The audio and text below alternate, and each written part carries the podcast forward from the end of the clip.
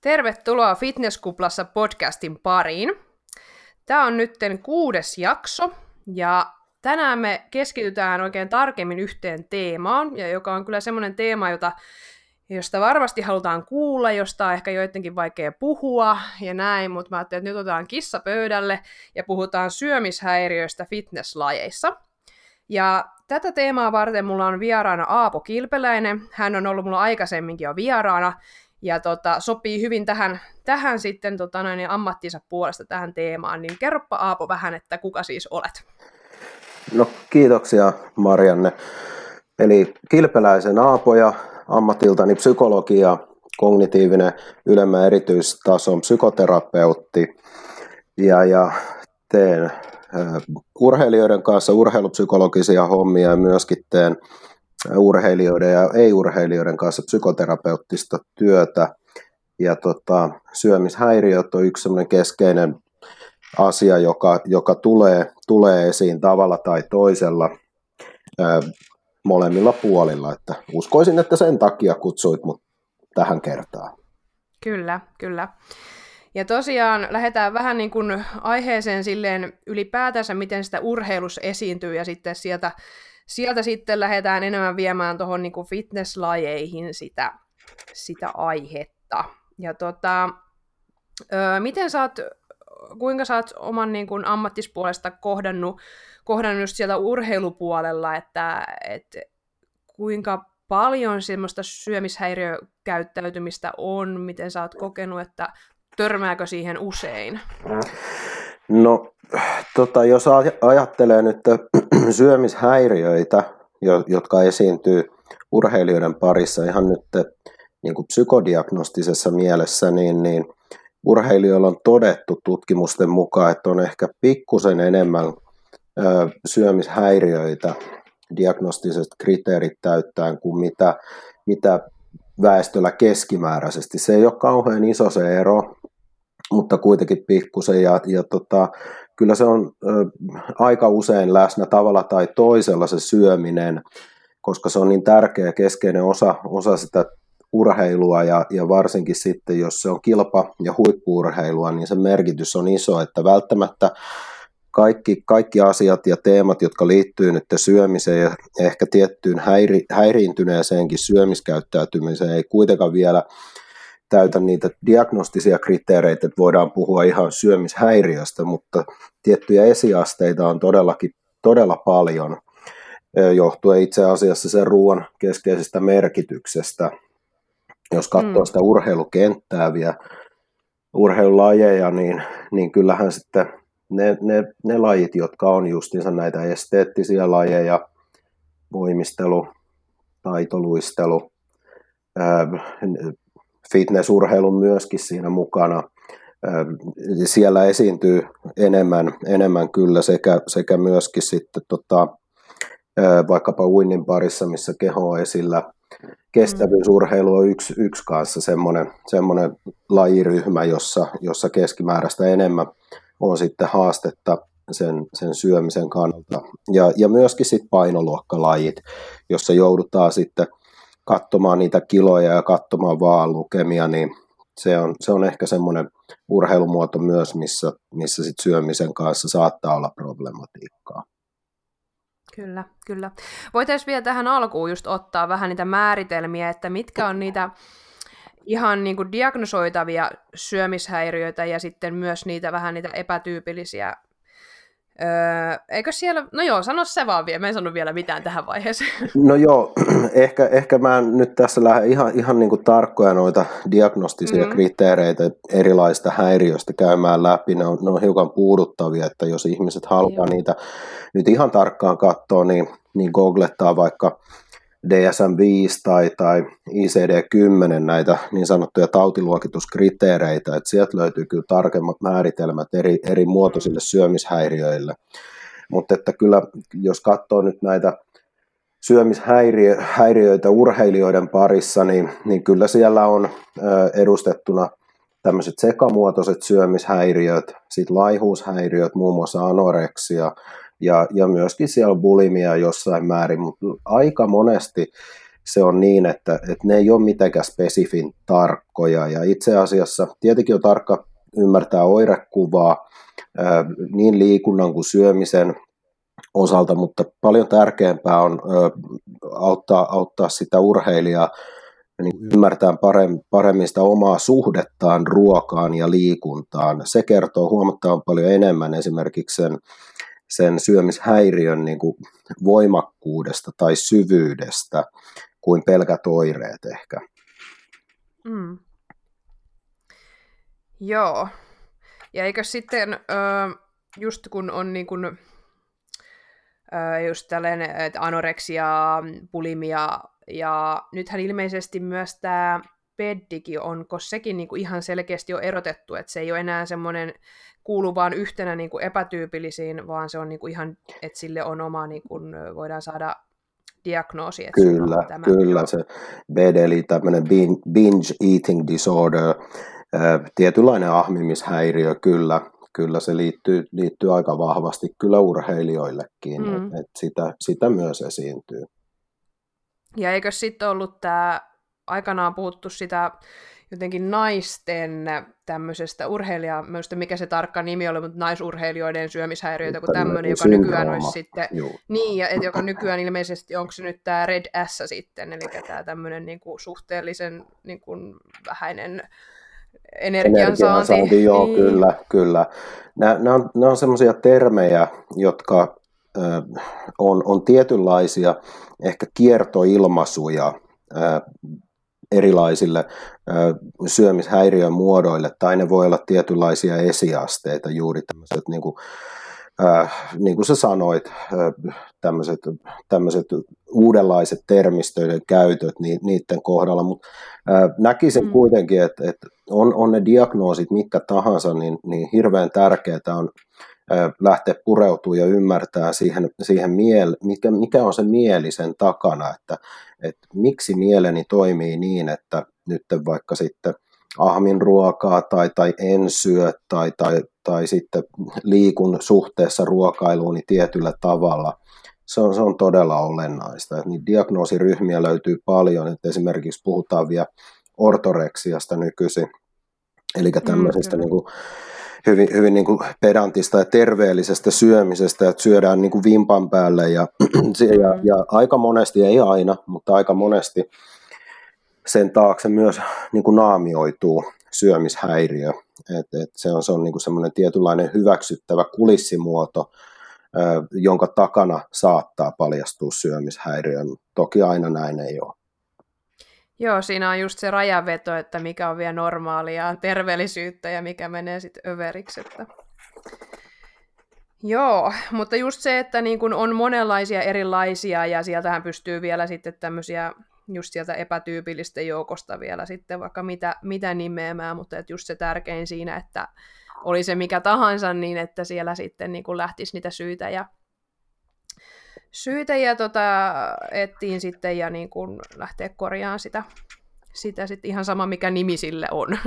Näin, näin justiinsa, että jos ajattelee sitä työtä, semmoista, semmoista niin kuin hoitavaa, hoitavaa psykoterapeuttista työtä, mitä sitten urheilijoiden kanssa lähdetään tekemään, niin itse asiassa se, se diagnoosi on usein hyvin kaukana, hyvin taustalla, että, että lähdetään puhumaan niistä kokemuksista ja merkityksistä ja tuntemuksista ja ajatuksista ja toimintamalleista, jotka liittyy sitten sekä syömiseen että liikuntaan.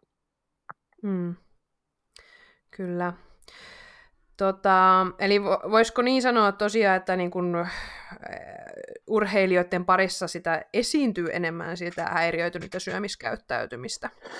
No kyllä, kyllä no, niin kuin mä sanoin, että tutkimusten mukaan jo, jonkin verran enemmän. Se on, se on ehkä vielä, jos katsoo, niin persoonallisuustyypit nyt määrittää ehkä vähän mm. enemmän vielä sitä, sitä, että niin kuin syömishäiriöiden tämmöinen etymologia tai, tai niin kuin se, että mistä se syntyy, niin sillä ei ole mitään tarkkaa tietoa, että siihen ei ole mitään tiettyä spesifiä kasvatuslinjaa tai geneettistä puolta tai ympäristöllisiä tekijöitä, jotka, jotka sen niin kuin laukaisee, vaan se on niin kuin aika monimutkainen ja kompleksinen kombo näistä kaikista. Ja, ja tota, on, on kuitenkin havaittu, että jos ajattelee persoonallisuustyypiltään semmoisia ihmisiä useimmiten syömishäiriöistä, kuitenkin valtaosa on naispuolisia, niin, niin sellaisia, jotka on hyvin tunnollisia, hyvin kilttejä, ehkä pidättyväisiä tunne, tunteen ilmaisultaan, on pedantteja, erittäin pikkutarkkoja, huolellisia ja, ja voimakkaasti suorituskeskeisiä, niin siinä on, siinä on semmoiset, semmoiset niin keitoksen ainekset, joista voi sitten herkästi, jos ajautuu sen, sen tyyppiseen ympäristöön, on se sitten liikunta tai, tai vaikka musiikin maailma tai joku muu, että, että voi kehittää hyvinkin vahvan syömishäiriön. Joo, ja se on just se, että kun sitten taas just urheilussa vaaditaankin paljon semmoisia ominaisuuksia, mitä sitten yleensä liittyy myös syömishäiriöihinkin. Se on kyllä just näin, että, että moni, moni ominaisuus, joka vie eteenpäin ja huipulle ja, ja edesauttaa kehittymään, jos ajattelee just näitä persoonallisuuden piirteitä ja ominaisuuksia, niin ne on samalla myös niin kaksiteräinen miekka, että ne voi olla voimavara, mutta ne voi kääntyä sitten päinvastoin niin, niin ongelmaksi esimerkiksi syömishäiriön mm. muodossa. Onko muuten niin, että on jonkinmoista geneettistä alttiuttakin sairastua syömishäiriöön? Siitä ei ole varmaan ihan, ihan tarkkaa tietoa, mutta että, et, et, et mikä, tämä on tämä klassinen, klassinen juttu nyt sitten, että mikä on muna ja mikä on mm. kana, mm. että usein se on niin, että jos on esimerkiksi vanhemmilla ollut jonkin tyyppistä syömis, syömishäiriöitä nuoruudessaan, varhaisaikuisuudessaan, niin, niin niin, niin ne, ne, ne kasvatusmallit ja, ja kiintymyssuhteet, miten, miten ne muodostuu, ne voi myöskin niin kuin altistaa sitten, että mikä nyt on geneettistä ja kuinka paljon Sepä ympäristö ja kasvatuksen tuottamaa, niin se, se on usein hyvin hankala, hankala niin kuin yksi yhteen mm, näyttää. Kyllä, kyllä. Joo. Ja sitten niiden kaikkien yhteisessä, niin jossain vaiheessa tulee joku, joku tota noin, niin elämäntilanne, joka sitten yleensä laukaisee, eikös vai? Näinpä. Kyllä, kyllä joo. Et elä, tietyt elämäntilanteet laukaset. Kyllä se voi sanoa tässäkin, että tota, ö, genetiikka on vähän niin kuin ase, jonka, jonka pistoli tai jonka liipasin on viritetty ja sitten ö, ympäristössä tapahtuvat seikat ja, ja, ja elämähistorialliset tapahtumat voi olla sitten sellaisia, jotka laukaisee sen aseen. Että molempia, molempia tarvitaan tähän syömishäiriökuvioonkin, että, että siellä on tietynlainen alttius ehkä, mutta myöskin ympäristö on sen tyyppinen ollut, että tukee, tukee sen häiriö kehittymistä mm. ja laukeamista Kyllä. sitten. Joo, no tota, miten sitten, onko millaisia kokemuksia tai tietoa just näistä, niin kun, nyt kun mennään tähän fitness, fitnesslajeihin, fysiikkalajeihin, niin tota, mitenkä siellähän sitä varmaan aika paljon voisi kuvitella heti, että on, on tuota syömishäiriökäyttäytymistä, kun siinä on se ruoka ja, ja se rasvaprosentti ja se, miltä se keho näyttää ja kaikki on niin vahvasti mukana, niin tota, minkälaisia kokemuksia, onko sun vastaanotolle vaikka tullut jotain, joka olisi fitness-fysiikkalajeissa mukana? Kyllä, kyllä, kyllä. On, on niin kuin fitness-maailman parista ihmisiä, ihmisiä sitten, jotka työstää juuri tätä tematiikkaa, mitä käydään, käydään läpi. Että oma, omaa kehonkuva hyväksyntää, syömiseen liittyviä asioita, liikkumiseen liittyviä asioita. Et, et se, on, se on hyvin keskeinen asia fitness, fitnessurheiluspiirissä olevilla ihmisillä. Ja kyllä niitä, niitä, niitä on työssä, työssä jatkuvasti mukana. Joo. Mä itse asiassa tuossa tota, noin, niin vähän kanssa tätä varten tein taustatyötä ja, ja tota, Joo. en nyt sellaisia mitään tutkimuksia itse lähtenyt plärää, mutta tuossa oli esimerkiksi Pippa Laukalla, niin on, on tuossa noin, en muista milloin olit, on kirjoittanut sitä jonkin aikaa jo aikaa, niin tuommoisen artikkelin aika negatiivisen sävyyn tota, öö, syömishäiriöistä fitnessurheilussa juurikin, ja tota, siinähän oli laittanut, että just täällä oli, että normaali ihmisillä riski sairastuisi 26 prosenttia ja sitten tämmöisillä paino- ja esteettisessä lajeissa kilpailevilla niin tota 40 prosenttia, että jos ajattelee sen, että 40 prosenttia vaikka fitnessporukastakin niin kuin on, on se riski sairastua, niin on, sekin, on se aika paljon. Kyllä, siinä, siinä puhutaan nimenomaan riskeistä ja nyt eh, on, on kuullut tuosta ja varmaan lukenutkin sen Pippa Laukan jutun, eh, mutta en, en tiedä mistä hän, hän ne, niin. ne luvut on nyt sitten siihen, siihen ottanut, mutta se on juuri näin, näin että se, se suunta on toi, että kun, ollaan kysymyks, kun kysymyksessä on niin vahvasti kehon arvioon perustuva laji ja kehon muokkaukseen perustuva laji, niin se jos mikä kyllä on, on iso altistava tekijä. Kyllä, kyllä. Joo, ja sitten taas vastaavasti oli Haatajan Ollille, joka kanssa on, on vähän asiaa tutkinut ja tehnyt, tota, se oli artikkeli, ja sitten hänellä oli myös tämmöinen podcasti iteksensä siitä höpötellyt aiheesta tunnin mittaisin, niin hänen arvionsa mukaan oli laittanut, että kehonrakentajista ja fitnesskisaajista, että olisi ollut syömishäiriöllä oireilua, niin 20-45 prosenttia, eli niin kuin, että ihan oireiluakin ja nämäkin on tietysti, Joo. hän on nyt koonnut jotain, siellä oli useampia tutkimuksia, mitä siinä, mutta nämä on nyt vaan tämmöisiä, Joo. nämä ei ole nyt näin, mitään niin kuin kiven hakattuja sanoja, vaan vähän ehkä semmoista Joo. perspektiiviä, mitä nyt sitten voisi tähän, tähän niin kuin tulla. Kyllä, kyllä se, se on juuri näin, näin. Varmasti se on täysin paikkansa pitävää suuntaa antava, että se mikä lyö leimansa sitten tuohon kehon muokkaukseen sitten, jos ajattelee vielä ihan, ihan kehon rakentajia, nyt vaikka mm. mies, miespuolisia, niin, niin siellä puhutaan tämmöisestä kuin dysmorfinen kehonkuva, eli, eli siinä on tietyllä tavalla vääristyy se, että tapa, millä näkee oman kehonsa, että katsoo itteensä peilistä, niin se mitä näkee on hyvin vääristynyt siitä, miten muut ihmiset sen näkee. Ja siihen tietyllä tavalla turtuu ja tottuu. Ja, ja siellä on niin kuin hyvin vahvasti usein mukana se semmoinen psykologinen puoli, että, että se mikä koetaan reaaliminäksi ja mitä halutaan olla, eli ihanen minä, niin siitä, siinä välissä on niin iso gappi ja jos ollaan vielä suorituskeskeisiä ja, ja, ja perfektionisteja siinä mielessä, että, että niin kuin, mikään vähempi kuin joku täydellisyys ei riitä, niin se, silloin aina nähdään itsensä vajaana ja, ja, ja silloin se vääristää myöskin ihan sitä tapaa katsoa itseensä. Että pahimmassa tapauksessa siinähän niin kuin realiteettitestaus pettää, eli puhutaan, että se on tietynlainen psykoottinen oire jo, että näkee itsensä täysin vääristyneesti, että siinä, siinä on kysymys harhasta. Mm. Niin, ja eikö näissäkin usein ole silleen, että sit niin kuin naispuoliset haluaa, että ne olisi vaan vieläkin niin kuin mm, ne ehkä seuraa sitä painoa, että niinku kevyempiä ja niinku, että se paino tippuisi, vaikka nyt ajatellaan kisadiettiä, että se paino pitäisi olla vaan vielä alempi, alempi, alempi, alempi.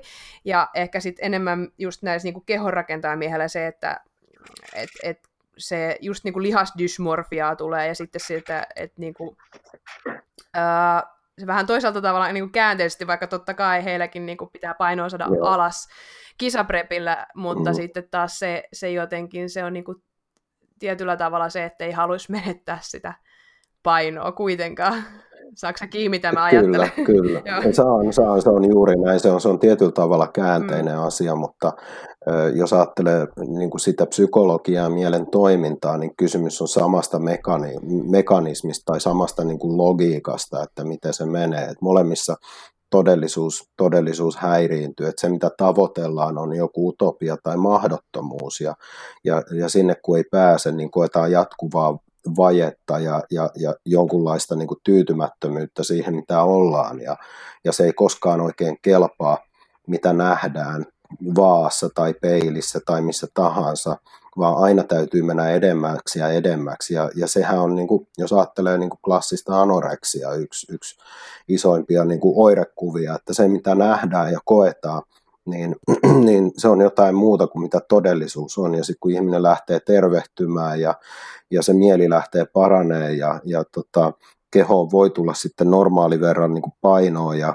ja energiaa ja niin poispäin ja katsoa myöhemmin niitä kuvia, siltä ajalta, kun ollut hyvin sairas eikä ole tajunnut, niin ihmiset hätkähtää, että miten ei ole voinut tajuta, että minkälainen on ollut. Ja se ei ole mistään typeryydestä kiinni, älykkyydestä, vaan, vaan se on sen sairauden tuottamaa illuusiota ja harhaa. Se on kyllä ihan totta. Mullahan itsellä on anoreksia ollut, ja jos mä katson niitä vanhoja kuvia, niin onhan ne tosi oksettavia suoraan sanottuna, että miten sitä niin kuin, sitä nä- katsoa, että on hirveän näköinen suoraan sanottuna. Et, ja eihän sitä silloin, kun sä oot siinä, niin et sä, niinku, et sä vaan näe itseäsi sellaisena kuin sä oot. Ju, juuri näin. Sulla on siitä hyvin, hyvin omakohtainen kokemus, että miten, miten nyt näkee ne kuvat verrattuna, mikä se oma kokemus oli silloin, kun sairaus jylläs voimakkaasti. Kyllä, kyllä. Et se on tavallaan niin kuin ihan eri, eri tavallaan minä, joka siellä on sitten se sairaus minä, että se ei niin kuin ole se, kuka sä oikeasti oot. Kyllä, just näin. Ja, ja tota, jos ajattelee justiin tämmöistä niin kuin tietynlaista jakoa, mitä, mitä usein hoidollisesti tehdään sit näissä syömishäiriöissä, että puhutaan semmoisesta terveestä ikätasoisesta minuudesta ja sitten puhutaan tästä syömishäiriön tuottaneesta sairaasta puolesta, niin, niin se, on, se on jatkuvaa semmoista köydenvetoa tai taistelua. Tai jos se sairaus on hyvin vahvoilla, niin silloin ei ole juuri sitä tervettä minuutta, vaan se sairaus määrittää kaiken ja se on koko todellisuus. Ja hoidon yksi tavoite onkin, onkin vahvistaa semmoista sisäistä, mielen sisäistä dialogia tai, tai kamppailua että niiden välillä. Että vähän niin kuin Akuankassa usein kuvataan, että Akulla on piru ja enkeli olkapäällä, jotka kiistelee siitä, että voidaanko me nyt pölliä veljen poikien rahat, ja Aku väliin sanoi, että ei, ei, kyllä niiden täytyy säästö pitää, mutta toisaalta se sanoi, ei, kun otat ne itselleen, niin syömishäiriö eheytymisprosessissa usein se on tämmöistä mm. kamppailua, että se syömishäiriö sanoo jotain ja, ja haluaa jonkun toimintayllykkäin, vaikka vähentää ruokaa tai lisätä liikuntaa tai se syyllistää ja niin poispäin. Ja tämän terveen minuuden vahvistaminen edesauttaisi sitä, että voisi vaikka syödä ainakin henkisesti keskisormi pystyssä sitä syömishäiriö puolta kohtaa ja olla välittämättä siitä, koska se sanoma, mitä se syömishäiriö tuputtaa ihmiselle vaikka liikunnasta tai oman kehonkuvasta tai ruuasta, mitä se tekee, niin se on sataprosenttisesti hölynpölyä, että se, se syytää jatkuvasti valheita, mutta jos se sairaus jyllää vahvasti, niin sitä ihminen ei ymmärrä, että ne on valheita, vaan se uskoo täysin sen ja menee niiden mukaan ja aiheuttaa itselleen valtavaa subjektiivista kärsimystä. Mm, mm. Joo, ja toi on tosi hyvä, vaikka se voi jollekin tuntua hassulta, että no miksi ajatellaan vaikka, että piru ja enkeli, mutta kun se on oikeasti, ne on tosi hyvät työkalut siihen, koska siltä se tuntuu myös siitä niin kuin sairastavasta ihmisestä, että siellä on niin kuin piru ja enkeli, niin kuin, että on ne kaksi ihan eri e, vastakohtaista. Joo, sen, sen, sen varmasti, niin kuin sulla, sulla on varmasti se omakohtainen kokemus, että, että miltä se tuntuu, ja se voi olla välillä sitten niin kuin semmoisen ihmisen näkökulmasta hyvin vaikea tavoittaa, että, että mitä, mitä se on se kamppailu. Että usein niin kuin sanotaan vaikka syömishäiriöisellekin, hei syö nyt vähän enemmän ja, ja liiku vähän vähemmän. Että ikään kuin se olisi itsestään selvä, mutta kun siellä on se syömishäiriöpiru, joka puhuu ihan muuta – niin se ei todellakaan noin yksioikoista, että juu, no liikunpa vähemmän ja syönpä enemmän, että ei, ei se käy samalla lailla kuin ihmisellä, jolla ei ole sitä syömishäiriöpirua. Kyllä, kyllä. Joo, sillä kyllä yleensä tietoa on, mutta työkaluja ei.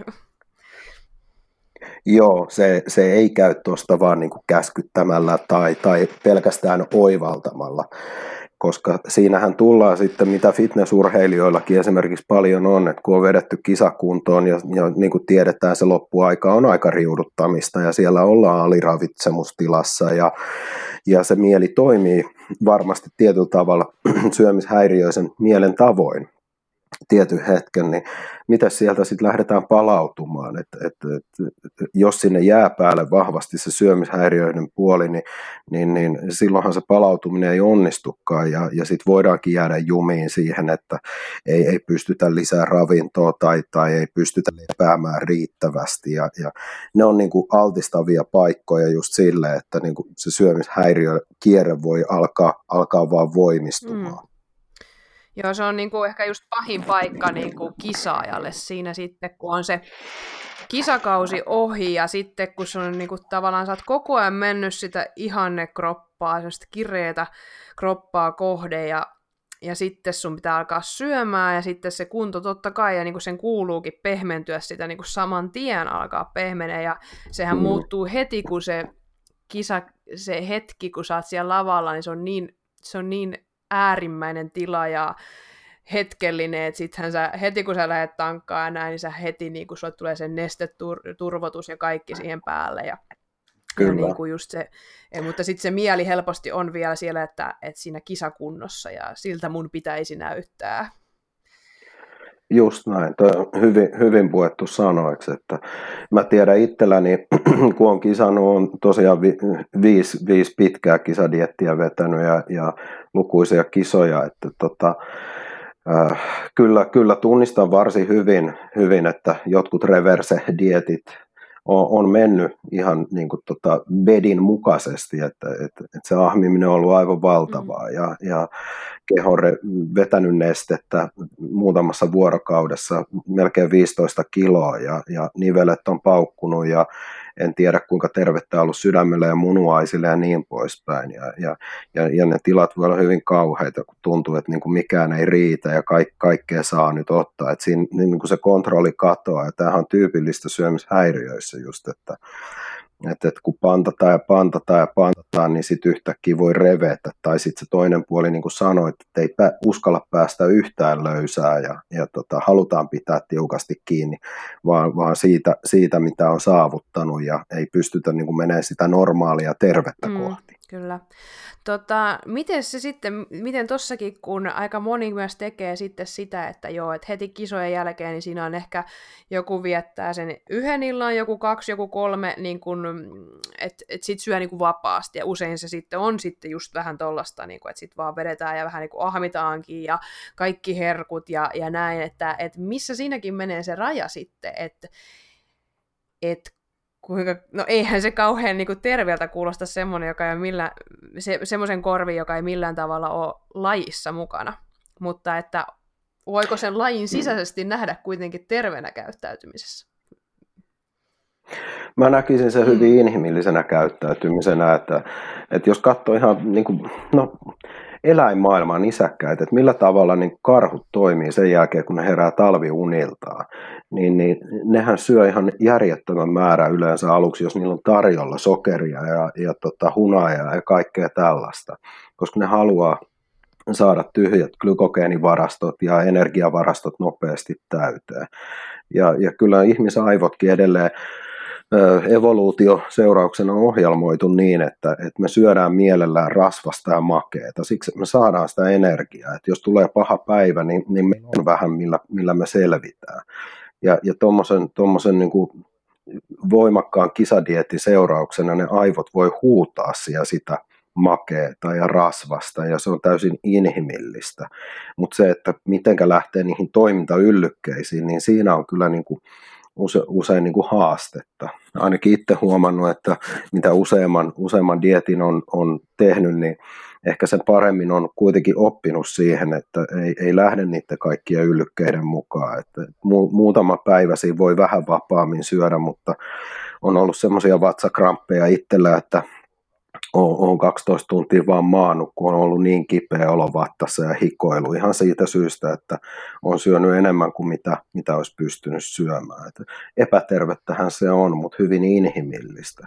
Se, että jääkö semmoinen päälle pitkäksi aikaa, niin siihen täytyy varautua ja mun mielestä mitä on ymmärtänyt, että esimerkiksi tällä hetkellä fitness-valmennuskoulutuksessa tämän tyyppisiin asioihin kiinnitetään kovasti huomiota, että valmentajat osaa valmistaa kilpailijoita ja, ja osaa seurata kilpailijoiden niin kuin myös reverse-diettiä ja sitä, että mitä ne tekee ja miten toimii kilpailujen jälkeen. Joo, siihen on, on paljon nyt noissa koulutuksissa kiinnitetty onneksi huomioon ja se on hyvä, että enemmän, enemmän koulutetaan valmentajia, ja se on, niin kuin, se on tärkein paikka, missä sitä valmen, valmentajaa tarvitaan, on se kisojen jälkeinen aika. Eli pahin, mitä voi tehdä, on se, että kisoihin päättyisi valmennussuhde, ja se olisi niin kuin ihan hirveätä, että se, se, se kisa ja sitten yksi, ja varsinkin jos on vielä joku ensikertalainen, niin eihän se tule selviä mitenkään siitä kisan jälkeistä elämästä. Siinä tulee kaikki niin kuin, tyhjyyden tunteet ja sitten se syöminen ja kaikki, niin kaikista haastavin tilanne, mäkin olen valmistanut mun, mun kisaajia sillä, että, se tuli, että, että niinku siihen, että se reverse, se, se kisoista palautumisaika, se tulee olemaan se vaikea, just sen takia, että sulle ei ole sitä tavoitetta siinä selkeänä silmiä edessä, ja sitten sun pitää niinku just se, että pitää uskaltaa levätä ja pitää uskaltaa syödä ja pitää kestää niin kuin sitä kehon muutosta ja kaikkea. Ja sitten vielä se kuitenkin siinä on se pohjaton nälkä, mikä on kertynyt, niin sitten kuitenkin sitäkin myös hallita sille järkevissä suhteessa, että ei niin kuin mene siihen ääripäähän, että menee liian tiukasti, tiukaksi sitä reverseen, mm. mutta myöskin se, että ei anna itselleensä liikaa löysää, ettei siellä olla sitten saman tien kerätty 20 kiloa takaisin niin painoa. Kyllä, hy- hy- hyvin järkeviä sanoja ja, ja tota, valmentajan tuki tuossa prosessissa on ensiarvoisen tärkeä juttu. Joo, se, se on niin kuin ehdottomasti ja, ja sitten just se, että, että siinäkin just se kisojen jälkeinen aika, että löytyy se ne heti, että onko se se kiva just silleen, että haluuko se itse kisaaja, että sillä on hyvä fiilis siitä, että okei, pari päivää mä vedän nyt mitä sattuu, ja missä se niinku, tavallaan, että se oppisi myös tunteen sitä itseensä, että mikä on niinku, hälle hyvä tapa. Että niinku, esimerkiksi mä tiedän itsestäni, että mä tarvitsen sen kaksi päivää, että mä vedän oikeasti niinku kaikkea paskaa, ja se tuntuu hyvälle mulle silloin. Mm. Ja sit mun on helppo niinku lähteä Joo. siitä, niinku, että okei, no niin, sit aletaan reverse. Että sit mä niinku oikeasti, että et niinku, mä syön ihan mitä huvittaa, ja yleensä se on sitten just vähän niin kuin epäterveellisempää safkaa. Ja se, se on niin kuin semmoinen, mm-hmm. mikä mä Joo. tiedän, että tämä toimii mulle. Mä niin kuin tavallaan saan sen mun systeemistä mm-hmm. pois, että nyt niin kuin mä saan herkkuja. Ja sit mun on taas niin kuin helpompi Joo. jatkaa siitä. Tuossahan on niin kuin hyvin, hyvin mieli mukana tuossa to, ton tyyppisessä prosessissa, minkä mm. kuvasit. Kyllä, mutta se on aina se, että heti kun kisat on loppu, niin heti täytyy saada kyllä jotain niin kuin puhdasta. Ensinnäkin vettä ja sitten paljon hiilareita, koska Kyllä. sitä mä oon sanonut myös monelle, että ei kannata ehkä ihan ensimmäisenä Joo. ottaa takahuoneessa niin kuin pizzaa ja Arnoldsia, että silloin voi mennä, että voi mennä vähän vatta sekaisin. Se on just näin, kyllä. Et ihan jos miettii sitä niin kuin suoliston toimintaa, niin... Joo, kyllä se, se, se voi tehdä kovaa jälkeä. Vatsa, vatsa turpoa ja, ja, ja tota, sitten istutaan vessalla useamman tunnin. Kyllä, kyllä. Joo.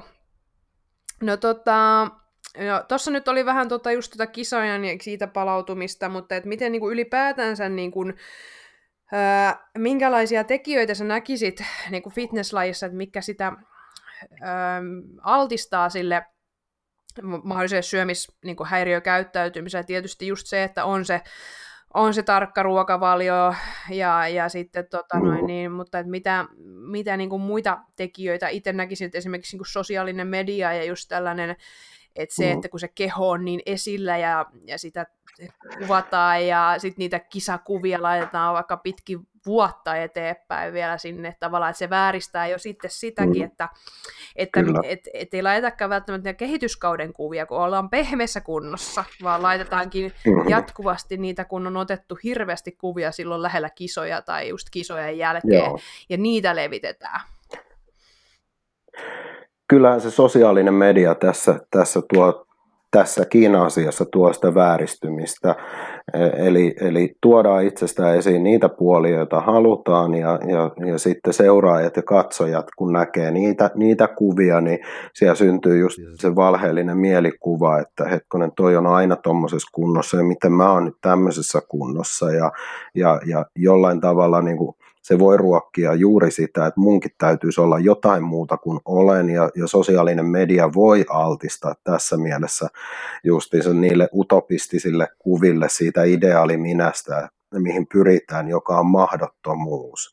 Eli, eli se olisi tärkeää olla mediakriittinen ja ymmärtää, ymmärtää, kun kulkee sosiaalisessa mediassa ja muuallakin, että se on vaan se, se tietty hetki, kun näytetään käytännössä tietty päivä tai ehkä siitä päivästäkin vaan se mm-hmm. tietty muutama tunti, kun näytetään siltä, miltä lavalla näytetään. Ja tiedetään, että kuvissa ihmiset näyttää aina tietyllä tavalla erilaisilta kuin livenä. Mä, mä penäisin tässäkin totta kai niin kuin ihmiseltä omaa kypsyyttä, mutta myös, myös valmentajalta sitä vastuuta, että osaisi valmistaa näihinkin asioihin. Ja myös toinen asia, mitä valmennus voi paljonkin edesauttaa, on se, että siellä on semmoinen tietynlainen hyväksyntä ja tietynlainen joustavuus esimerkiksi niitä syömisiä ja ruokia kohtaan. Että se ei ole niin armotonta, että se on just grammalleen se raejuusto, se 20 grammaa, että et, miksei vaihtoehtoisena voisi syödä esimerkiksi kananmunan valkuaisia tai jotain muuta, että et siellä niin kuin valmen, valmentaja toisi jatkuen tietynlaista joustoa, vaikka oltaisikin kisadietillä. Mä ymmärrän erittäin hyvin, että täytyy mennä systeemien mukaan ja täytyy noudattaa tietynlaista kaavaa, että päästään eteenpäin ja kireämmäksi mutta että se, se niin kuin henki siinä ei olisi sitä, että tämä on just näin eikä mitään muuta, koska se mustavalkoisuus vaan lisää sitä riskiä siihen, että on pakonomasta ja jos mä vähänkin lipsun, niin suurin piirtein helvetti on irti ja mistään ei tule mitään ja, ja ne on niitä siemeniä, jotka voi mahdollistaa justiinsa vakavammankin syömishäiriön kehittymistä. Joo, toi on semmoinen, niin että itse pyrin just sille antaa paljon vaihtoehtoja niin kuin eri aterioiden eri ruoka-aineisiin, että sen ei todellakaan tarvitse, että sä syöt koko ajan kanariisi tuossa, se on aina se, vaan että sieltä niin kuin löytyisi ja sitten mm-hmm. kyselee just sitä, että, niin kuin, että mil, onko jotain, mitä sä haluaisit syödä, että niin kuin, miten me saataisiin se tänne mukaan. Ja, ja niin kuin, että tulisi sitä joustoa niin kuin mahdollisimman paljon, ja, ja sitten tota noin, niin, ja varsinkin sitten, jos ollaan kehityskaudella, niin ihan oikeasti, että se ei ole tarkoita sitä, että sun pitää koko ajan mennä sen ruokavalion mukaan, vaan että siellä sitä liikkumavaraa Kyllä, saa olla, että se on vain niin runko, ja sitten parhaimmillaan se voi mennä silmämääräisesti, ja niin kuin näet sitten, kun oppii vähän tietää, niin... Joo. Ja sitten se, että jos sä vedät Ben Jerryssä, niin sitten sä vedät Ben Jerryssä, että niin kuin se on elämää. Just näin. Kyllä, näin, näinhän se on. Ja, ja ton tyyppinen suhtautumistapa, jos tulee valmennukselta erityisesti sitten nuorelle ja, ja vasta-alkajalle tai, tai kehittyvälle mielelle ja fitnessurheilijalle, niin se on, se on hirveän iso voitto verrattuna, jos se on ehdotonta mustavalkoista ja, ja hyvin jäykkää se suhtautuminen ruokaa ja liikkumiseen. Et kyllä ne merkit sitten, mitä urheilija itse olisi hyvä katsoa, on se esimerkiksi liikunnan suhteen, että mikä, mikä on se motiivi siellä taustalla, että on, onko siellä hirveästi se kalorian kulutus koko ajan mielessä, onko se pakonomasta ja säädelläänkö sillä tunteita, jotenkin poistetaanko sillä ahdistusta, pyritäänkö sillä kontrolloimaan vai, vai onko se miellyttävää, mukavaakin jopa, onko se kivaa tehdä jotain salireeniä tai aerobista reeniä.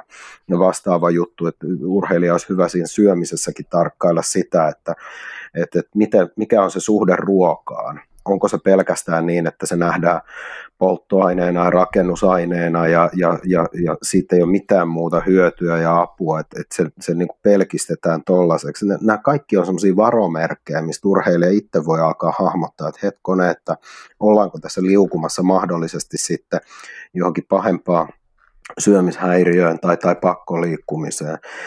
Se on vaan viheliäinen juttu, kun, kun se, pakkoliikunta ja syömishäiriö, jotka usein kulkee käsi kädessä, niin, niin kun se lähtee jylläämään, niin se on tosi hyvä peittelee myöskin ja, ja salaamaan sitä ympäristöltä. Ja se on tosi hyvä selittelemään asioita ihan, ihan niin kuin mustan valkoiseksi tämmöisissä asioissa mun mielestä niin kuin myöskin valmennuksella olisi hyvä, hyvä olla ymmärrystä ja tietoutta, miten tämän tyyppiset ilmiöt lähtee kehittyä ja niillä olisi valmentajille silmät auki näiden asioiden suhteen, että he pystyisivät näkemään vähän pidemmälle ja, ja vähän niin kuin urheilijoiden lävitse, että onko tässä kysymyksessä nyt mahdollisesti sen, sen tyyppinen kehityskulku, joka, joka on johtamassa johonkin terveydelle vaaralliseen, jopa hengenvaaralliseen tilaan. Mm.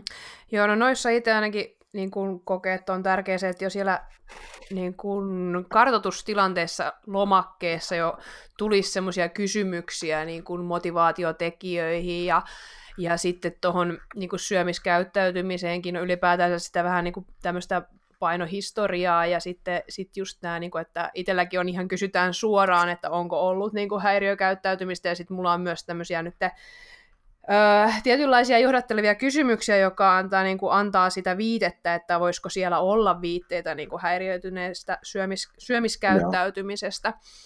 Ja sitten tietysti se, että kun itse haastattelee, niin sitten lähtee vähän, pystyy ottaa vähän tarkentavimpia kysymyksiä just siihen liiku, liikuntaan ja syömis, syömiseen, että, mutta nekin on, voi olla haastavia semmoisille kyllä valmentajille, jos ei ole niin mitään kosketuspintaa, että jos on vaikka tosi sellainen niin hyvin hyvin normaali neutraali suhde, suhde ruokaa ja liikkumiseen, niin että osaako sieltä poimia sitten niitä asioita. Niin.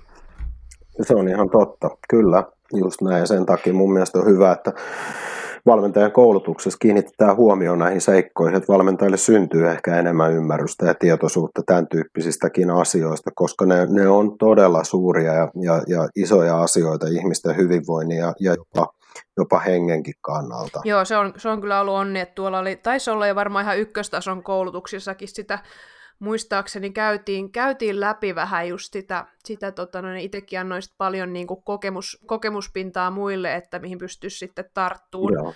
Että se on tosi tärkeää, että sitä käydään, koska kyllä, kyllähän se vaan niin on, että et, et, paljon semmoista syömishäiriökäyttäytymistä liittyy fitnesslajeihin, niin kyllä siellä niin kuin valmentajilla täytyy sitä niin kuin tietoa siitä sitten ollakin, että se on just näin kyllä, ja, ja tota, se, on, se on se ykkösasia mun mielestä, mikä täytyy saada kuntoon. Valmennukselle ymmärrys tästä, koska urheilija itse ei välttämättä, jos hän alkaa kehittää tämän tyyppisiä oireita, todellakaan niistä puhuttua esiin, tai edes kunnolla tiedosta, että se voidaan nähdä, niin kuin pakkoliikunta voidaan nähdä vaan hyvänä asiana ja, ja ortoreksian takana olevat syömishäiriöpiirteet voidaan selittää itselleen vaan niin kuin hyviksi jutuiksi, vaikka siellä todellisuudessa muhii, muhii pahimmassa tapauksessa iso ja ongelmallinen terveysuhka ja pommi taustalla. Joo, ja sitähän tosiaan niin kuin helposti voi ajatella, jos joku niin kuin nuorikin tulee valmennukseen ja se ajattelee, että, että vaikka oltaisiin niin kuin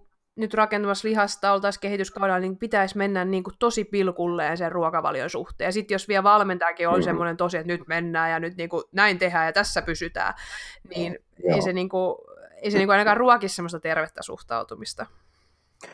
Ei, ei kyllä. Että yleensä siinä, siinä, kun halutaan kehittyä eteenpäin, se tarkoittaa, että en ole tyytyväinen itseeni siinä pisteessä, missä ollaan. Ja lähtökohtaisesti on ihan ok. On se laji mikä tahansa, kun halutaan mennä eteenpäin. Mutta jos siellä on esimerkiksi itse tunnossa ja varsinkin itse myötätunnossa ongelmia. Et niin kuin se, se arvostuksen, oma arvostus kehollisuudesta ja persoonasta ylipäätänsä omasta minuudesta on vajavainen. Niin se, se on tosi iso riski sit lähteä tämän tyyppiseen urheiluun, jossa, jossa sitten aletaan pelaa, pelaa sen painon kanssa ja ulkonäön kanssa koska siellä sitten pyritään kompensoimaan sitä, sitä niin kuin itsetunnon vajetta justiinsa ankaralla tavalla tavoittelemalla jotain, joka toisi itsetuntoisuutta, mutta joka ei ole oikeasti koskaan tavoitel, tavoitettavissa. Mm. Tavoitellaan sitä mahdotonta ja, ja siinä eletään kroonisessa itsetuntovajeessa yrittäen keinoa, joka on todella huono, koska sille ei päästä siihen ja, ja sehän ajaa siihen syömishäiriöön vielä vahvemmin. Mä haluan olla vielä laihempi tai mä haluan olla vielä kireempi ja mä liikun vielä enemmän ja, ja, ja koskaan ei olla tyytyväisiä ja, ja, ja loppuviimein, jos ajattelee sitä hoidollista puolta, niin niin syvemmällä tasolla kysymys on aina siitä, että ihminen oppisi hyväksyn sen, mitä on, sellaisena kuin on.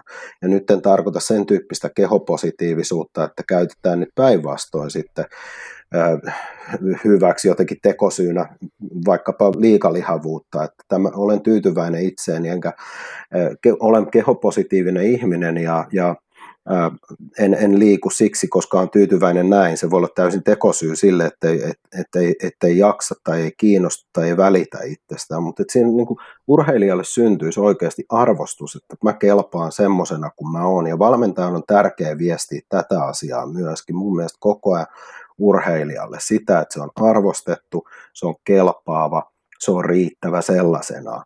Mutta sitten erotellaan se, että kun halutaan kehittyä urheilijana, niin meidän täytyy saada jotain esimerkiksi fitnesspuolella lihaksistoa toisen näköiseksi tai sitten kireyttä toisen näköiseksi, mutta tehdään selkeä ero, että, että siitä huolimatta onnistut sä tai et siinä tavoitteessa, hei sä oot ihan hyvä tyyppi.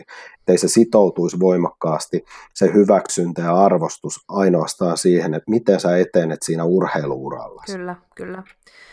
Joo, ja tota, mm, tossakin voisi ehkä auttaa semmoinen vähän niin kuin ajateltuna semmoinen, että olisi tietyllä tavalla kaksi kehonkuvaa, että sulla olisi se normaali kehityskauden kehonkuva, ja sitten on niin kuin se kisa, kisalavan kehonkuva. Voisiko sillä ajatella? Mm-hmm. Että tavallaan että se on vaan se hetkellinen kehonkuva, mitä tavoitellaan siinä kisaprepissä, ja sitten taas palataan siihen normaali kehonkuvaan.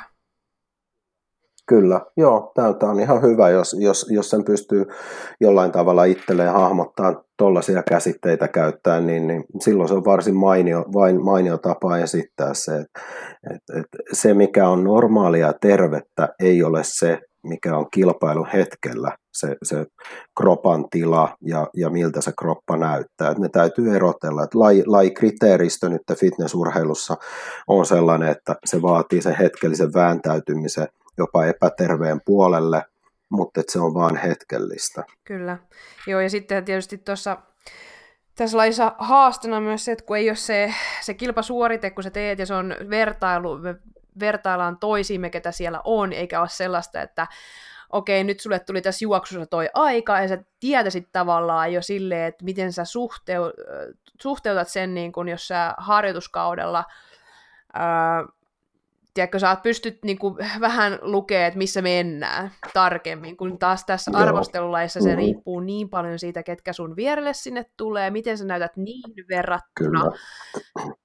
Mm-hmm. Ja, ja sitten varsinkin, jos sulla on vaan, niin kun siellä sä katot sitä somea ja sä näet niitä muita ja niiden just hyvät kuvakulmat ja lihaspumpit siellä ja tiedätkö, sitten se riittämättömyyden tunne voi tulla tosi helposti, ja sitten se, kun on vaikea sanoa, että onko mä nyt siellä, missä mun pitäisi olla.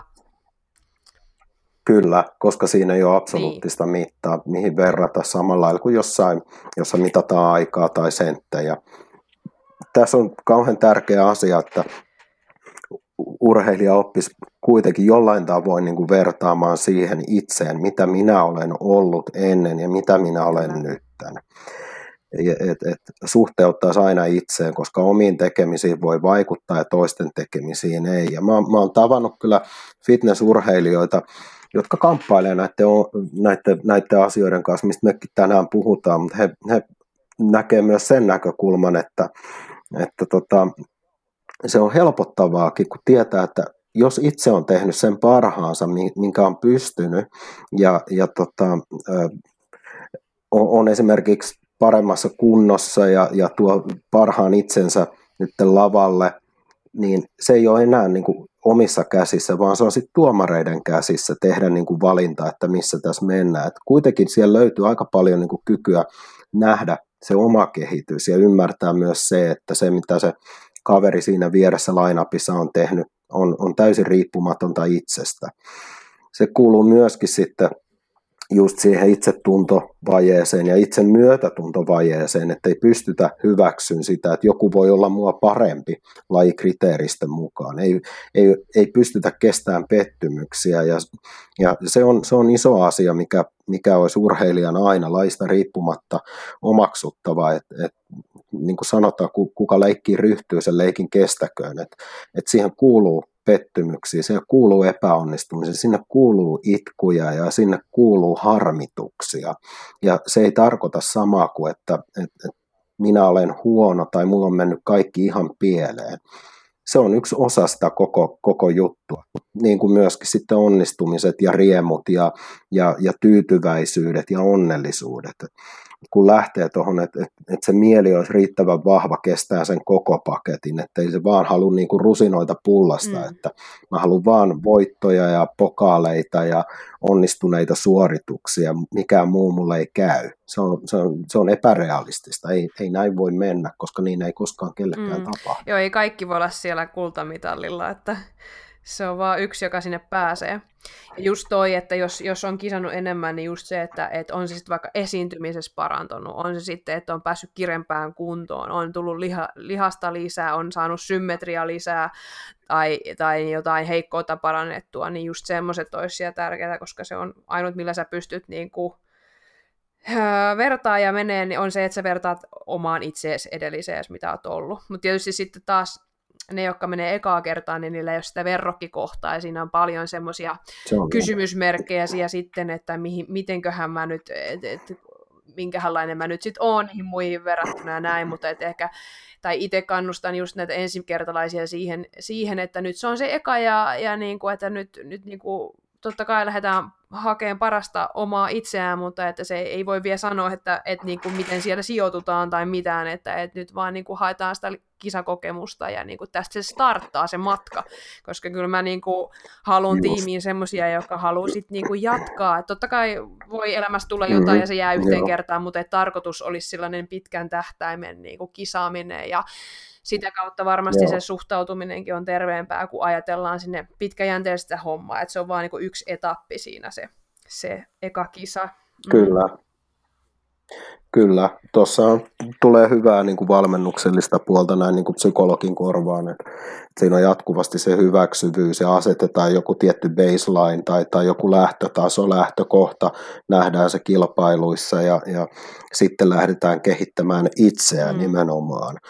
Ja, ja nämä, nämä kaikki elementit, mitä luettelit tuossa, on sellaisia, jotka suojaa, suojaa siltä ehdottomuudelta ja mustavalkoiselta pakolta vääntäytyy johonkin tiettyyn muottiin ja tehdä asioita juuri tietyllä tavalla, koska ne on niitä altistavia tekijöitä, niin kuin tuossa aiemmin käytiin läpi, jotka voi johtaa muun muassa sitten ongelmalliseen syömiskäyttäytymiseen ja peräti syömishäiriöihin. Joo, Alright, kuinka paljon me ollaan rönsyilty tässä? Kyllä me aiheessa ollaan... Ei osaa sanoa. aiheessa on ihan pysytty, mutta mä katsoin vähän, että miten, miten mulla on tällaisia kysymyksiä tai noita kohtia, teemoja tuohon pistetty, mutta tota... Öö, osaisitko sä summata vielä tähän, niin jos puhutaan fitnesslajeista, niin mikä niin tässä lajissa ö, on semmoisia altistavia tekijöitä, niin kuin semmoisena rimpsuna niin hyvin, miten sulla nyt mieleen tulee semmoisia ajatuksia niin kuin vähän summattuna. Altistavia niin. tekijöitä nimenomaan näille, näille syömishaasteille Joo. ja ehkä jopa kyllä. häiriöille. No kyllä se on se, että tuijotetaan, tuijotetaan niin vahvasti sitä kehonkuvaa, sitä peilikuvaa, mitataan painoa, tehdään mittauksia muutenkin ympäri, mitataan reisiä ja, ja mitataan, mitataan tota pyllyn ympärystä ja vyötäröä ja niin poispäin, koska siinä tuijotetaan niin paljon tiettyjä lukuja, paino tietenkin yhtenä asiana, ja katsotaan koko ajan sitä peilikuvaa ja sitä halutaan kehittää, niin se on se, se, on se suurin asia, mikä voi aiheuttaa mielellekin sen, että, että, että siellä syntyy niitä illuusioita, niitä vääristyneitä utopioita, joita kohti mennään, ja sitten hämärtyy se todellisuus, että, että mitä tässä oikein tapahtuu ja miltä mä näytän.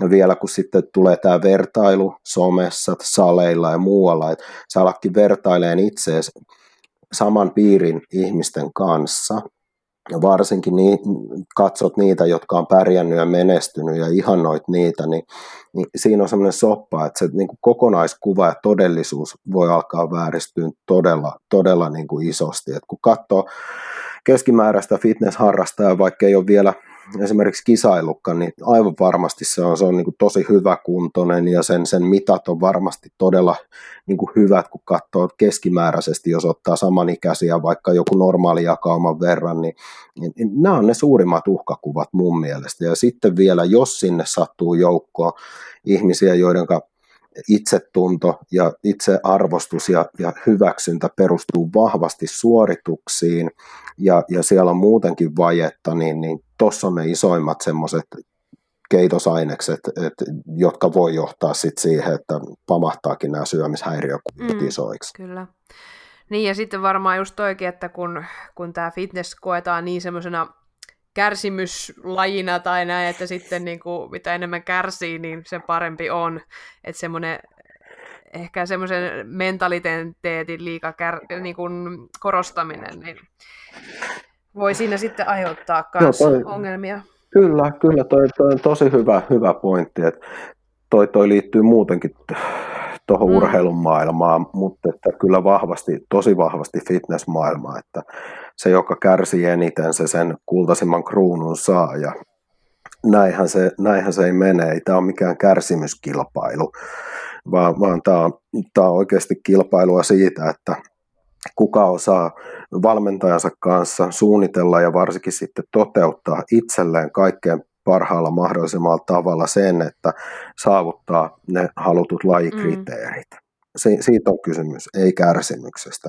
Toki siinä seurannaisena, niin kuin kaikessa työssä, kun me tehdään kovasti ja, ja, ja todella määrätietoisesti, niin seuraa varmastikin kärsimystä ja ilman muuta siinä, siinä on kipua, siinä on tuskaa, siinä on hikeä, siinä on kyyneleitä ja, ja siinä on varmasti nälkää, mutta ne kuuluu tähän lajiin, mutta niin kuin sä sanoit hyvin, että sitten sit niin kuin kilpailukauden jälkeen niin tilanne on toinen ja sitten terve mieli antaa luvan palautua, antaa tulla niin sanottuihin normaaleihin mittoihin, eikä koe siitä minkäänlaista niin kuin alemmuuden tuntoa, huonommuuden tuntoa ja ymmärtää, että se on ihan normaalia. Mm, kyllä, kyllä. Joo, ja sitten varmaan onko niin, että, että tota, varmaan tuolla kehonrakennuspuolella enemmän voi olla myös semmoistakin sitten, me ei niin, niin paljon sitä puhuttu, mutta että tämmöistä niin kuin sitä vanhanaikaista sikapulkkiajatusta vietynä, vietynä tavallaan, niin kuin, tai sen, sen taakse peiteltyä ahmimista ja, ja tämmöistä, että kehityskausi mm. niin kuin, no niin sanotusti pullahdetaan vähän liiankin paljon, mutta että siellä taustalla onkin sitten vähän häiriökäyttäytymistä ja mennään sen varjolla, että nyt niin kuin hulkataan Kyllä, kyllä, ju, juuri näin. Se, se, on, se on sitten yksi muoto tästä, tästä samasta ilmiöstä, että et, et oikeasti meidän, meidän päätökset, kaikki päätökset lähtee hyvin, hyvin vahvasti tunteista. Se, miten me sitten me argumentoidaan meidän päätöksiä, se tapahtuu niin sanotusti järjellä. Ja joskus se järki alkaa selittelemään meidän tunnepitoisia päätöksiä ihan, ihan päin honkia. Ja, ja kysymys on juuri tästä, että on se miten päin tahansa, että pidetään joku tiukka kisat kunto eikä uskalleta luopua, me selitetään se itsellemme jotenkin järkevästi. Mm tai sitten me voidaan niin kuin nauttia hedonistisesti elämästä ja, ja syödä ja juoda mitä vaan ja, ja selitetään, että tämä on hyvää bulkkausta, että näin mä kehitän itseäni. Tämä, on ihan, ihan tyypillistä myös siellä sit toisessa suunnassa, kun, kun niin kuin annetaan tapahtua semmoinen isompi turhakin löysähdys. Mm, mm. Joo. No tota, Hmm, nyt lähti ajatus karka hienosti tässä kesken kaiken, mutta tota... Niin, no noissakin varmasti just se, että et jos on valmennuksen piirissä, että et niinku osaisi löytää tavat, kun sitten varmasti se henkilö voi, niin kuin sanoikin, että selittää ja sitten jär, järkeistää niitä asioita, mitä siellä tunneperäisesti on tullut, niin että siinä onkin haaste sitten niin kuin myös valmentajalle se, että että löytää se sieltä, että kyllähän se saattaa se valmennettava niin kuin selittää ne niin kuin sillä, että ne kuulostaa ihan järkevältä ne asiat.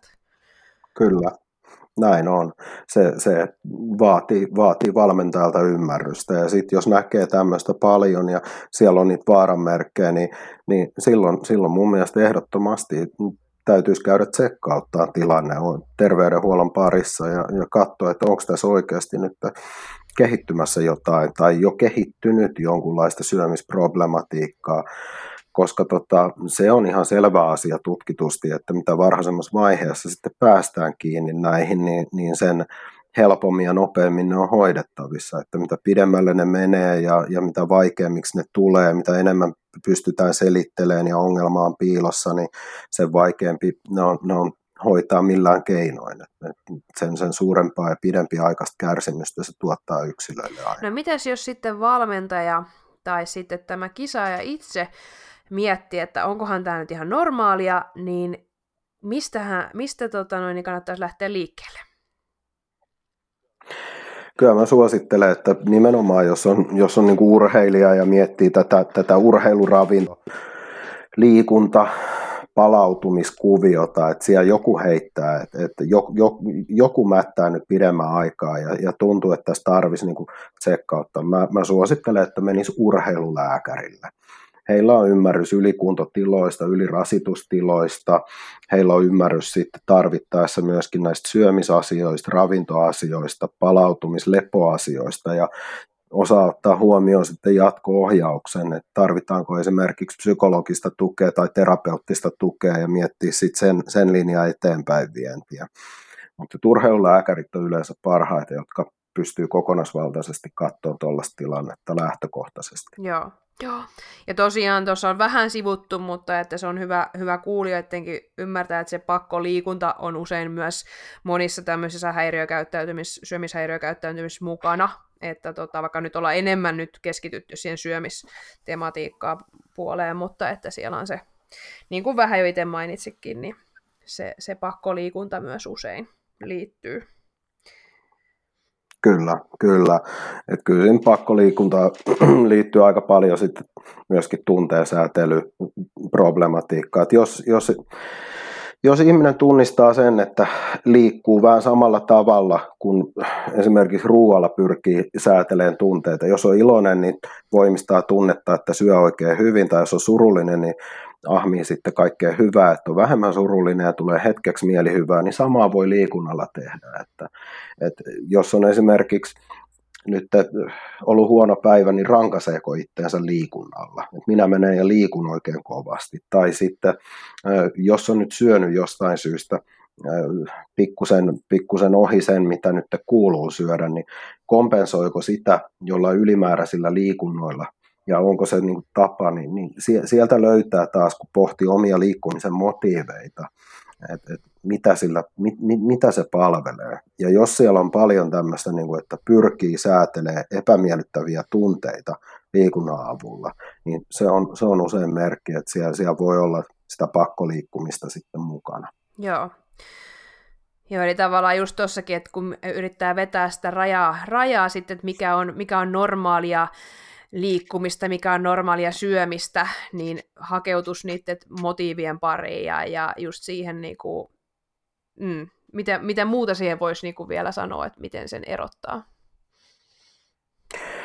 No kyllä semmoinen niin vanha sanonta treenaamisesta, että jos pääkainalossa koko ajan treenaa, niin silloin todennäköisesti siellä, siellä on niin kuin pakkoliikuntaa, että, että ei, ei pysty olemaan, olemaan treenaamatta. Että esimerkiksi puoli mm. kipeänä, tai, tai niin kuin se ajaa aina kaikkien sosiaalisten tapahtumien ja menojen edelle. että se liikunta on aina ihan ylivoimainen ykkönen ja siinäkin ollaan ehdottomia. Et siitä ei sitten tingitä ei ollenkaan. Muuten tulee kauheita oloja, morkkiksi ja tämmöisiä. Niin ne, on, ne on hyviä tuntomerkkejä, että kysymyksessä on sitten pakkoliikkuminen. Kyllä, kyllä.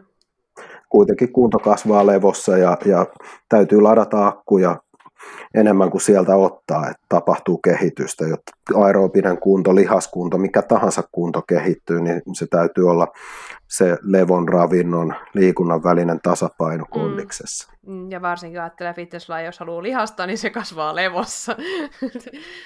Näin on, kyllä.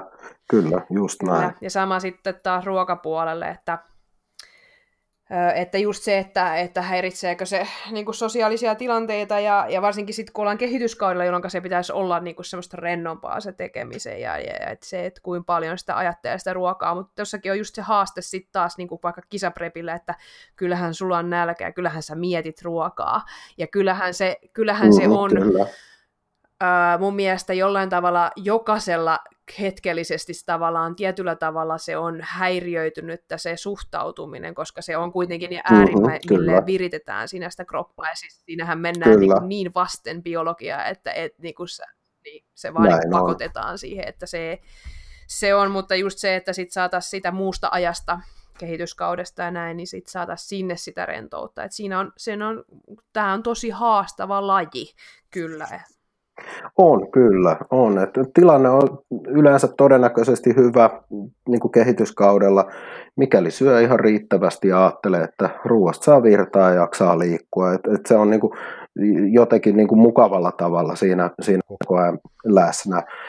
Pystyy nauttimaan ruoasta ja ruokaa on muutakin kuin pelkkää raaka-ainetta, polttoainetta, rakennusainetta – ja, ja yksi semmoinen merkki kanssa, mitä on hyvä, hyvä miettiä, että lähteekö kuluttaa kaloreita heti, jos on mm. syönyt, että milloin liikkuu suhteessa energian saantiin, että, että onko siinä jo jonkunlainen, jonkunlainen kaava, koska sekin voi paljastaa sitten, että onko se liikunnan suhde syömiseen terveellä pohjalla. Että aika monesti sitten ihmiset, joilla se lähtee lapasesta, niin harrastaa niin sanottua salaliikuntaa esimerkiksi kouluissa ja juhlissa, että tepastelee ja seisoo ja niin poispäin. Ja, ja, ja kun muilta silmä välttää, niin vedetään punneruksia tai burpeeta tai, tai vatsalihaksia ja niin poispäin. Ne, ne, on, ne on jo vähän pidemmälle vietyjä merkkejä siitä, että se, se liikunta voi olla pakon pakonomasta. Että, että olisi sellaista joustavuutta, voisi muuttaa tapoja liikkua, se ei tuntuisi pahalta, vaihdella ajankohtia, vaihdella liikuntamuotoja, treen, treenejä vaihdella ja niin poispäin. No, ne on aina ihan terveitä ja ok-merkkejä. Joo, ehdottomasti. Tota, ajatus katkes, voi piru. Kylläpäs mulla nyt katkeilee. Joo, niin siis tuosta piti tarttua siihen, kun sä sanoit, tota, minkä sä sanoit siitä syömisestä. Oh, yritän kelata taaksepäin mun ajatuksia. Jonkun jutun sä sanoit, että mä ajattelin, että tohon, tohon pitää nyt ehdottomasti vielä tarttua. Mikähän Mitä sä nyt sit sieltä sanoit? Taisin sanoa ainakin sitä, että mikäli syö Aa, nyt mä muistan, joo, se oli, tilanne on todennäköisesti se oli tota, noin, niin se, se polttoaineasia, joo, toi, se, se särähti korvaan, niin. koska toivon mukaan ainakin nykyvalmentajat ei enää niinku valmenna sillä tavalla, että, että se on niinku, että ravinto on vain polttoainetta. Et, et, et, koska sehän on niin paljon muuta, se on, se on, se on yksi niinku isoimmista nautinnoista ja ei se saa niinku mun mielestä olla, Kyllä. tai siis jos istuttaa semmoisen ajatuksen, että nyt se on vain polttoainetta sulle, niin ei se kauhean hyväksi viestä. Harve, mä en usko, että kukaan oikeasti voisi ajatella, että se ravinto olisi vain polttoainetta, että ei niinku nauti siitä ja eri mausta ja herkuistakin ja siis niinku, se on niin iso osa ihmisyyttä se, että me nautitaan sitä ruuasta. Se on totta. Se on kyllä totta, että, että, että kyky nauttia ruuasta, että ei vaan näe, että jaha, hiilarit auttaa mua jaksaan ja proteiini kehittää mun lihasta, että et, et se ei olisi pelkästään tota, vaan siihen sisältyisi paljon muuta. Ruokailu on sosiaalinen tapahtuma usein ja, ja siinä, siinä, siinä koetaan yhteisöllisyyttä, ruoan maut ja vivahteet on nautinnollisia. Ne olisi hyvä säilyttää mielessä koko ajan. Et, et vaikka niin kuin sanoit, että et sitten kilpailukaudella, kun lähestytään kisoja, niin se ruoka pyörii mielessä ja se otetaan melkein minuutille ja, ja se on just sitä, mitä kuuluu olla, niin hetkellisesti se voi hypätä mm. tuohon, mutta ettei se kyllä, jäisi kyllä. Päälle. Joo, ja totta kai on hyvä niin kuin ymmärtää, että, että mitkä nyt on proteiineja ja mikä hiilareita ja mikä niin kuin se merkitys on että et, niinku kisaajakin tai niinku hoksaa sen, että miksi syödään mitäkin ja mikä se tarkoitus on niinku ihan sillä fysiologisesti, mutta että se, se että et se olisi kuitenkin maukasta se ruoka ja näin, niin mun mielestä myös kisadietillä olisi ihan hyvä nauttia sitä ruoasta, että tota, Kyllä. Et, niin kuin sitä, sitä kuitenkin saada siihen sitä ajatusta. Joo, aika hyvin ollaan tässä höpötelty pikkasen päältä tunteroinen ja aika lailla noihin kaikkiin mun kohtiin on tullut silleen riputeltuna noita vastauksiakin tosi hyvin ja, ja niin kun ihan mahtava on niin kun jutella ihmisen kanssa, jolla on hyvin paljon niin kun, tota just ammatillista niin kun, osaamista ja, ja aina tulee hyvin termit ja sanotukset sieltä, osaat sanoa sano, mitä mäkin täällä yritän tarkoittaa, ja, ja niin kuin sanotat sen hyvin sitten kuulijoille. No, mun mielestä keskustelu on ollut oikein, oikein tota, noin antoisaa ja, ja, ja hyvää ja, ja sun sanotus on, on ihan osuvaa ja, ja tykkään sun tyylistä asennoitua näihin teemoihin ja, ja rohkea ote näihin, koska tämän tyyppiset asiat, mistä tänäänkin tässä on puhuttu, niin ne on haastavia, koska nämä, nämä koetaan usein heikkouksiksi ja nämä koetaan pahimmillaan hyvin häpeällisiksi ja, ja näitä halutaan niin kuin dumpata taustalle.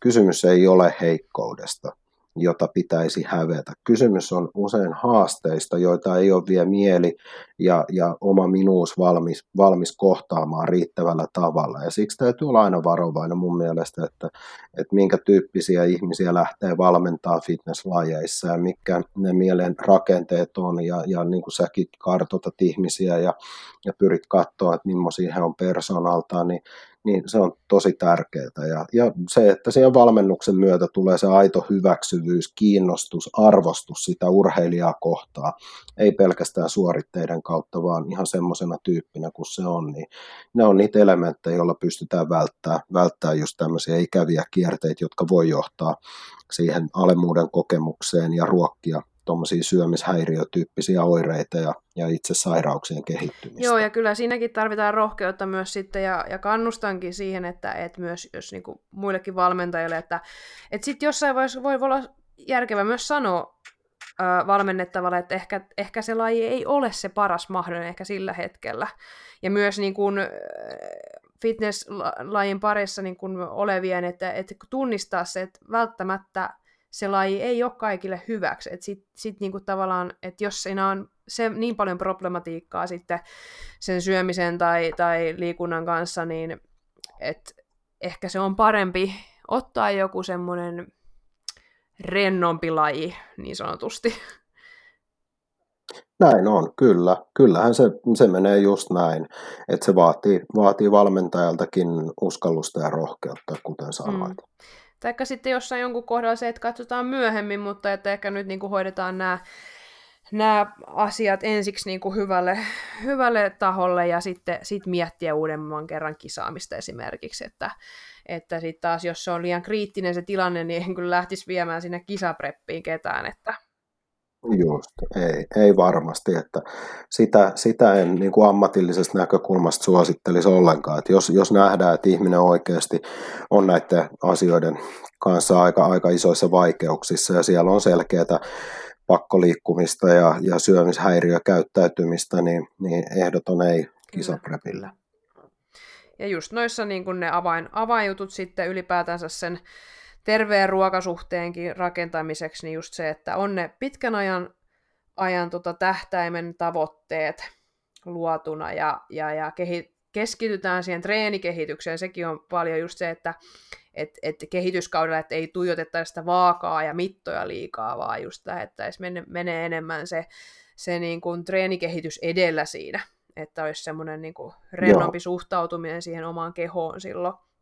Ja tietysti se rento, rento syöminen, että siellä on sitä liikkumavaraa, että se ei ole niin kuin silloin pilkun tarkkaa se syöminen, että sitten, sitten voi olla vappuherkkua ja semmoista, että, että vähän niin kuin sen, se, se, se rentous sinne. Ja, ja sitten myös toikin on sitten kans ehkä semmoinen hyvä pointti se, että siellä kehityskaudella olisi järkevä rasvaprosentti varsinkin niin kuin naisilla, että se ei olisi sitten niin kuin liian yleensäkään niin päin, että liian kireessä kunnossa ei vietä sitä kehityskautta. Totta kai osalla on sitten myös siihenkin suuntaan, että on myös haastetta pitää semmoinen järkevä siisti, siisti kunto, Niinpä. mutta että jokaiselle pitää löytyä se oma, että tavallaan että sit se olisi se hyvinvointi edellisiä, että et, et esimerkiksi mulla voi olla aika kireä kehityskauden tota, kunto, mutta sitten toisella voi olla, että se tarvitsee paljon pehmeämmän, jotta se elää ja voi niin kuin hyvin. Toi on just sitä yksilöllistä, yksilöllistä huomioimista ja, ja, ja yksilön niin kuin näkemistä, e, että ei mennä vaan tiettyjen periaatteiden ja kaavojen kautta. Että yksilökeskeistä ja, ja ihmisläheistä kyllä, valmennusta. Kyllä. Joo, onko sulla vielä jotain loppusanoja, mitä sä haluat meidän kuulijoille sanoa aiheeseen liittyen? Onko jotain mielessä vielä? No tässä tuli kyllä aika kattavasti, hy, hyvin osasit kysellä ja, ja tuoda omia näkemyksiä esiin. Ehkä vielä viimeiseksi se, että, että olkaa tyytyväisiä, arvostakaa itseänne sellaisena kuin olette, mutta muistakaa samalla, että te voitte kehittää ja kehittyä eteenpäin. Niiden ei tarvitse sulkea toisiaan pois. Ja jos tapahtuu, niin kuin meille ihmisille tapahtuu, erilaisia retkahduksia ja mokia elämässä, niin se ei ole sama kuin kaikki on loppu ja, ja tästä ei ole paluuta. Älkää alkako kompensoimaan, varsinkaan nyt kun on ruoasta puhe, niin, niin alisyömisillä älkääkä myöskään liikkumisilla, yliliikkumisella. Jatkakaa siitä, mistä teidän kuuluisikin jatkaa. Se on, tämä on, tosi, tämä on se on todella iso, iso tärkeä asia, se armollisuus ja se, että kaikki repsataan jossain kohtaa jossain asiassa, että se on niin kuin luonnollista. Kyllä, ja armollisuus ei ole sama asia kuin periksanto tai, tai joku heikkous. Se on pikemminkin järkevää ja viisasta, koska ne urheilijat, jotka tuntee itsensä, on myötätuntoisia itsensä kohtaan, niin ne on niitä, jotka yleensä pystyy ja jaksaa viedä itteensä kohti niitä limittejä, joihin on mahdollista päästä. Tosi hienoa, aivan huikeeta. Ihan superia, että annoit aikaasi mulle. Niin tota, tosi hyvä settiä. Arvostan kyllä tosi paljon. No hyvä juttu, hyvä kun kelpas, kelpas taas ja tota, ei mulla tähän, tähän varmaan mm. mitään lisättävää enää. No sitten ei muuta kuin oikein mukavaa tiistai-iltaa sulle ja, ja tota, toivotaan, että joskus nähdään silleen kasvotustekin taas. No eiköhän, eiköhän poikkeusaika jossain välissä lopu ja, ja tota, törmäillään. Ei muuta kuin kiitokset sulle ja, ja tota, terveisiä yes, kaikille kuulijoille. Moi moi! Hyvä. No niin, moi.